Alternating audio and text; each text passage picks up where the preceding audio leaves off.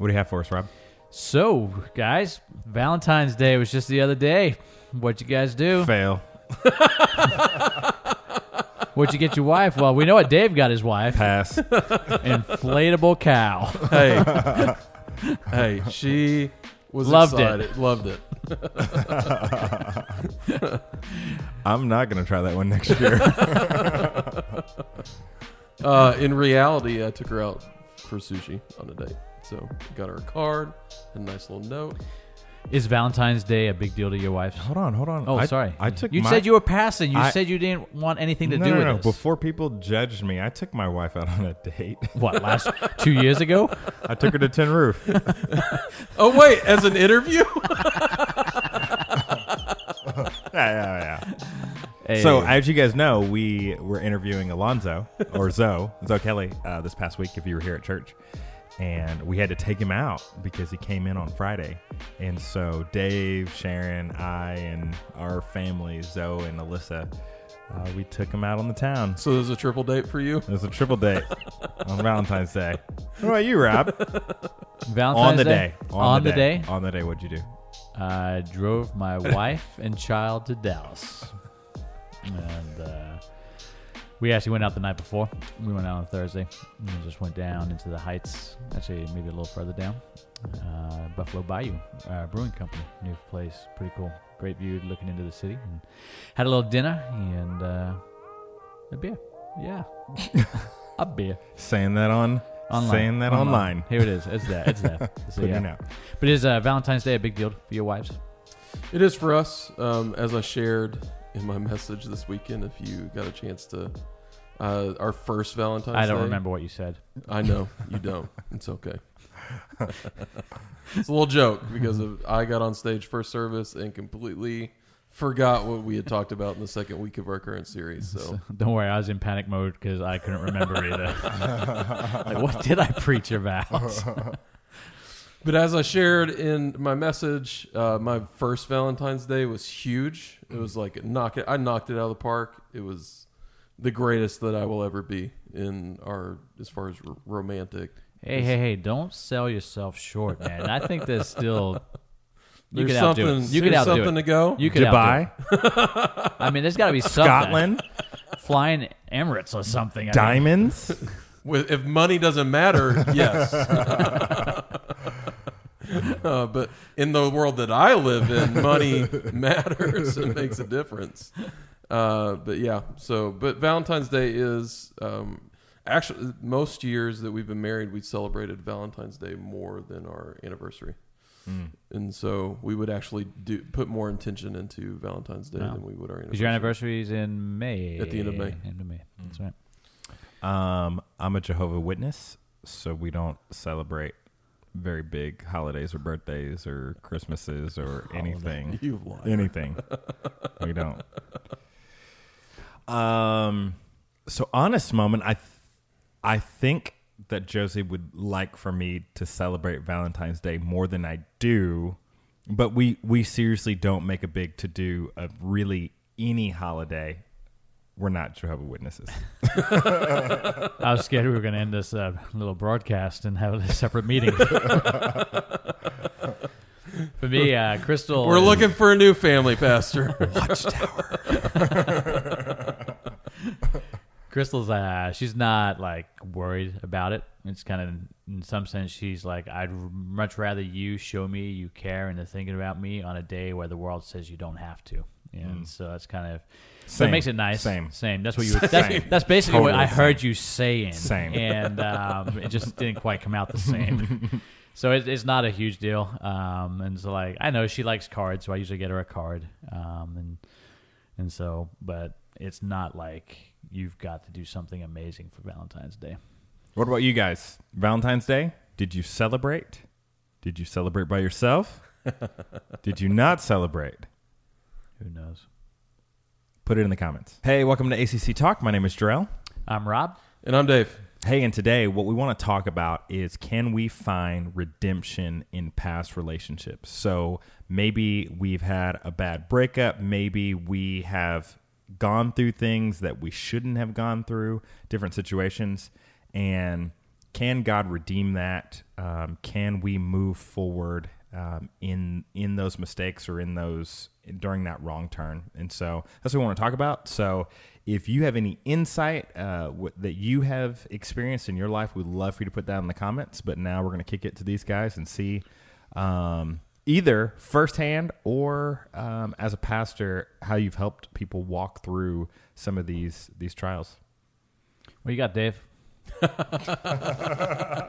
Giving you a chance to be animated. I, I will say first, of course, uh, everything can be redeemed. I think that's the, the beauty of Christianity. It's the beauty of the relationship that we have with Jesus is that he can redeem everything. I mean, Romans 8 28 says that he works everything out for the good of those who love him and are called according to his purpose. And I don't want to take that out of context. I want to make sure that we're saying it's within the, as long as we're following his will, like he's going to, he's going to take those past experiences and be able to redeem them, even if it's from a testimony. It's, it's your way of saying, hey, you know, this was something that happened to me and maybe uh, you made some wrong decisions, some wrong choices. And now, when you are talking to somebody else, when you're walking uh, somebody else through and trying to stop them from making those same decisions, you can use it as a testimony and say, "Hey, this is this is what happened to me when I made those same decisions.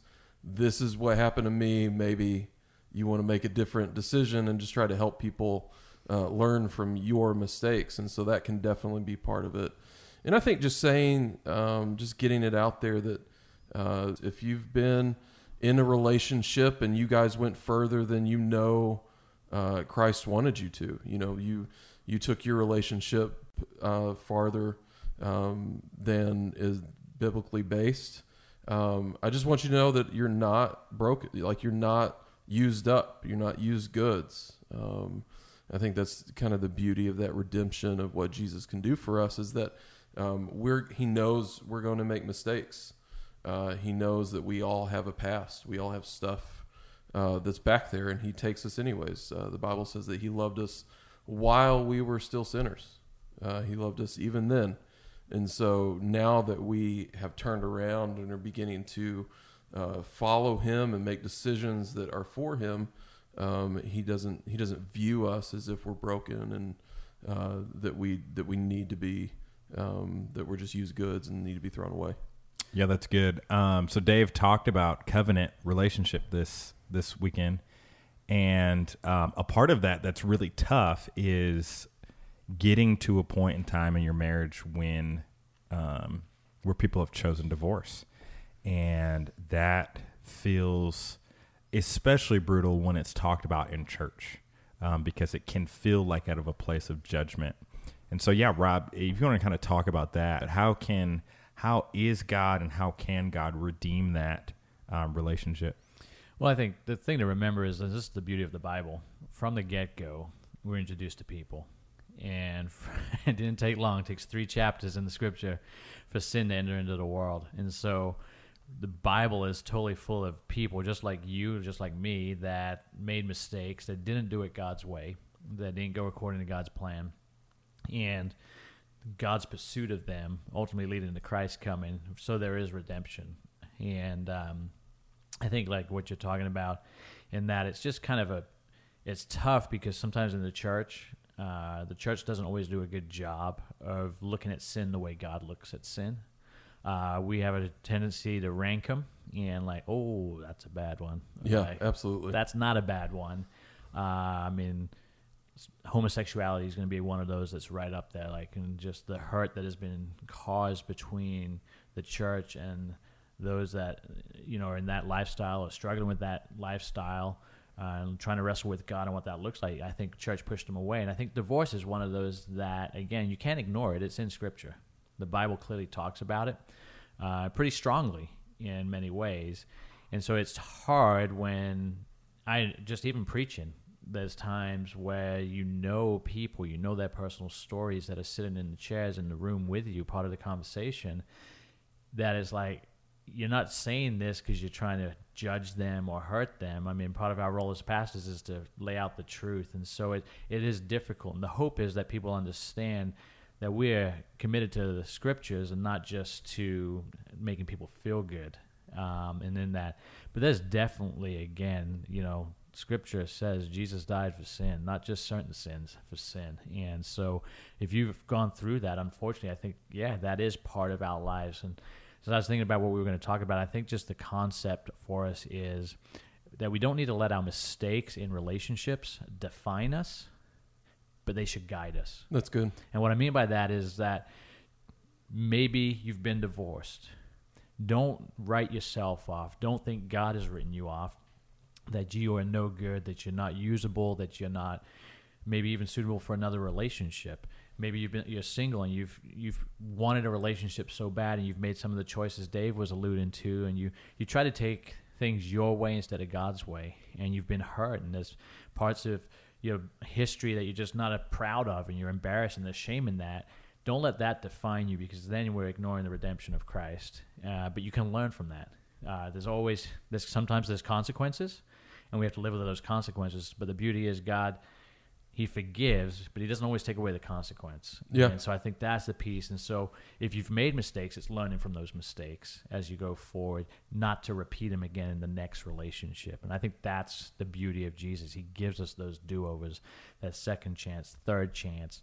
Uh, and the hope is that we will pursue him. Life is complicated. Relationships are complicated, and so we we just acknowledge that it's complicated. Like it's hard. It's not an easy thing to do. But like like we shared this weekend, it's just that it's that it's that protection.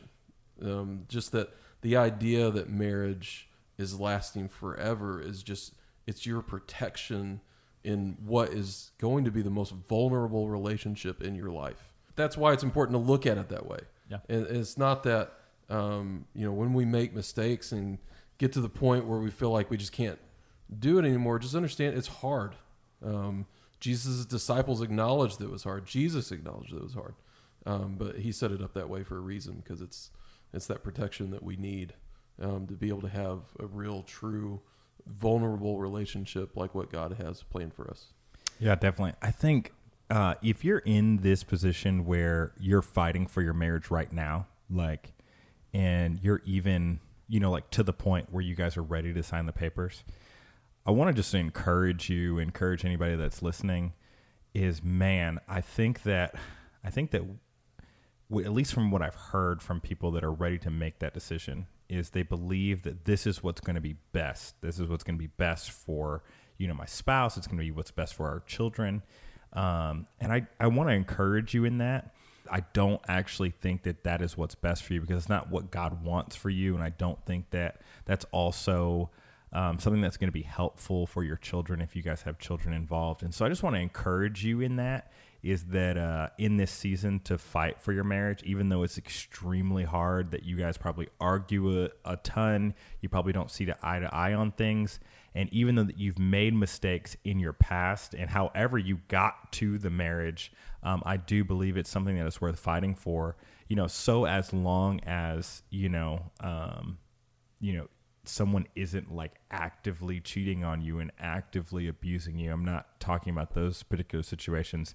Um, but I definitely do think that um, it is something to worth fight for because in the same way that you can be divorced and, and have this amazing testimony um, and you can and you can share that with young couples. Um, I also think it is also a strong testimony to be able to say, you know, we hung on, you know, we we we didn't want to, and it wasn't pretty, you know, but through our growing relationship with Christ, He gave us the strength to be able to resolve this issue. If we can be forgiven by Jesus because of our trespasses, we can forgive each other. And so, I just want to encourage you in that um, just not just to fight for your marriage. Yeah, um, I was listening to a leadership podcast one time, and the guy who was interviewing it was uh, like a creative guy. He was talking about how the creative process is hard work, like you have to work through it, and sometimes it's those th- those ideas that you work the hardest for that when you get to the other side of it, they're the they're the most worthy, they're the, they're the most worthwhile and he he's not a Christian. And then he segued out of that conversation into talking about how he just had some friends that went through a divorce, and he was looking at their relationship, and he's like, hey, he just he was just sad about it.